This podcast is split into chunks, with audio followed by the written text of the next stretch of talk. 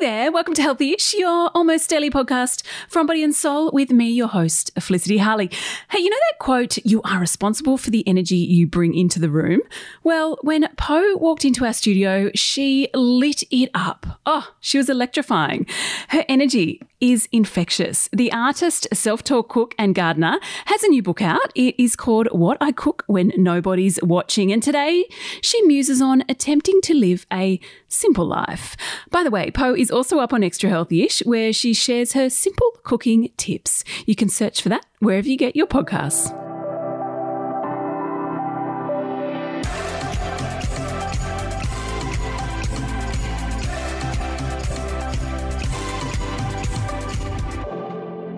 Poh, wonderful for you to be in Body and Soul HQ, and congratulations on your new book. Thank you so much. Um, yeah, it's it's a thrill to to be able to um, yeah share it with the world now after all that hard work. I really like the whole concept of this book. It's actually I haven't really seen it before in a cookbook where you've got wisdom, you've got recipes, and a bit of insights into how you think. Can you tell us a bit about what the simple life looks and feels like for you? The irony of it is that the simple life is really chaotic. and also, um, the it's it's the it's actually quite hard. It's really difficult to live the simple life, and I think that's the thing I wanted um, to punch across the most is that I'm just like every other schmuck trying, you know, because I think um, particularly in the media, I really want to be that person that gives everyone a back door. I think you are, like, don't worry. Like, don't. It's like it's just sometimes you know you you can be aspirational, but then when when you when it's too much, you start to do the opposite. I, I feel like you want to inspire, but you sometimes if it's too aspirational, I think people can actually walk away feeling like it's completely unachievable and feel really down on themselves. Yeah, absolutely. And I never want to be that. I always want to be that um, inspirational, that deity of a clown. that people can relate to and know that I definitely don't have my act together. Like I, yeah, because a lot of people ask me, you know, how I do everything. And I was like, well, with difficulty, and my life is really chaotic. Um, so trying to live simply is is part of that, you know, wellness practice. Yeah. So, well, how does it look like in your life then to live mm. simply?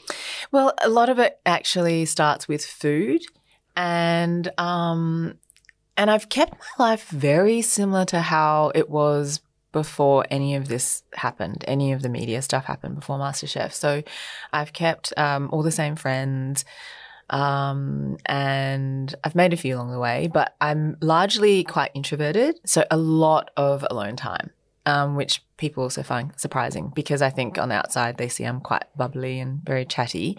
Um, but I'm one of those people who, when I'm out, I'm I'm I give it my all. I'm like a 11 out of 10, but then I need a retreat um, and am absolute hermit for what could be, you know, weeks on end. It doesn't bother me. I everything that I love to do is contained in my home.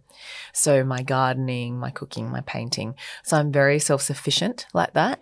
Um, but yeah, wellness is about trying to do all those things, give give all those things um, space in my life. Um, but it's really hard because they're also my work.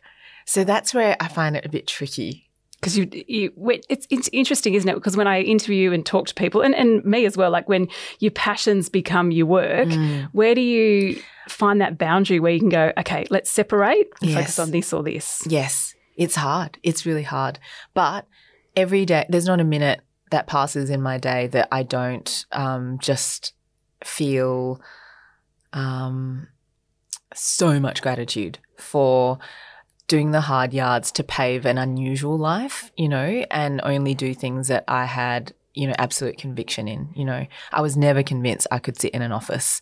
And so I've always designed everything that I have done around that. And it's really paid off, you know?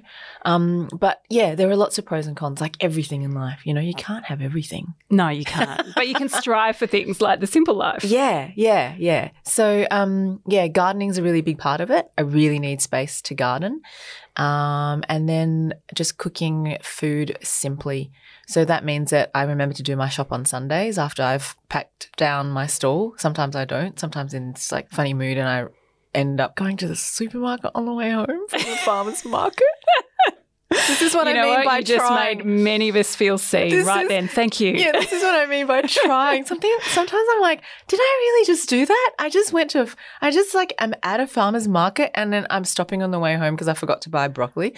Yeah. So, um, so it's just having space for me to remember to do those things and give them importance. And now I'm, I am really trying to create space for that, which is awesome. And also there's no, there's no, um, forgiveness. Like I always take my dogs for a walk every day and no earpods in, just like listening to nature and like being present and really like properly being engaged with them, you know? Because how awesome is it that they're just stoked every day about that one little walk that they I get? know. There's so much to be learnt from that. Yeah, exactly. exactly. when you when you bother to channel into that, so little things like that. You know? yeah, Mm. non-negotiables, being Mm. strict about those. Mm. Now, just with your book, give us a piece of wisdom Mm. because there's some lovely nuggets of wisdom in it. Mm. Give us one of your most favorite or one that perhaps you wrote that now you think, wow, that is really true. Yeah. Um, okay. Oh, that's a hard one. Can I just say I was very self conscious about doing, I wanted them to be in there so badly, but then when they went to get published, I think that was the thing that actually held me back and made the deadlines very hairy in the end. Sorry, Plum. Sorry, Mary. Um, because I suddenly felt really self conscious Well, your heart's on your sleeve in some yeah, way, it? Yeah. So one of them is to never try and defy the natural order of things. Um, when you and I look at nature, uh, I look to nature for this sort of inspiration, which is that you know everything comes around when it should, and I feel like every time I've ever tried to rush anything, um, whether it be career or relationship orientated, it can just be like a new friendship. It can be something really simple like that.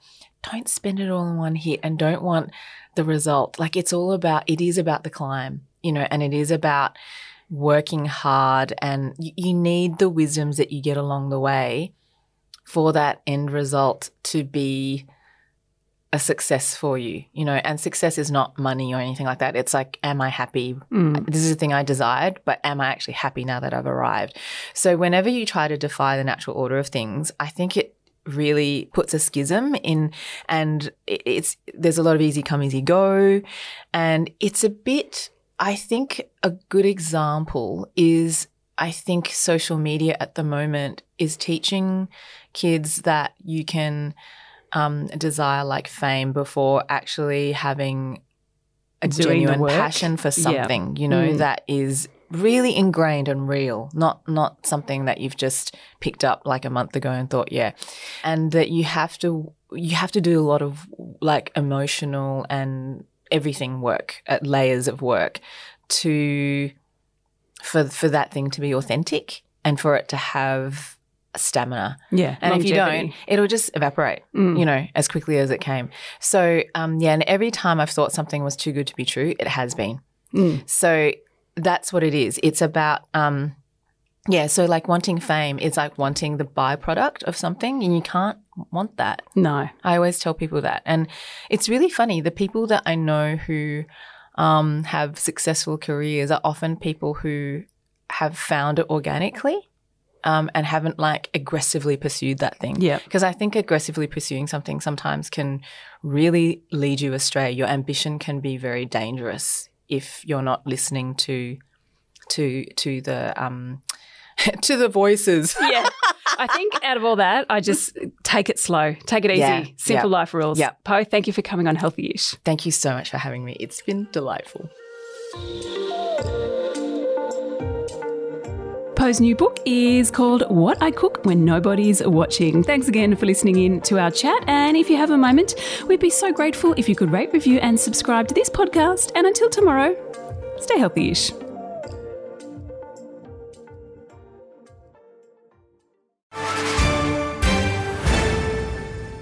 News doesn't have to be boring. The Brits have given Prince Harry a new nickname after yet another tell all interview. Oh God, is it the Ginger Whinger?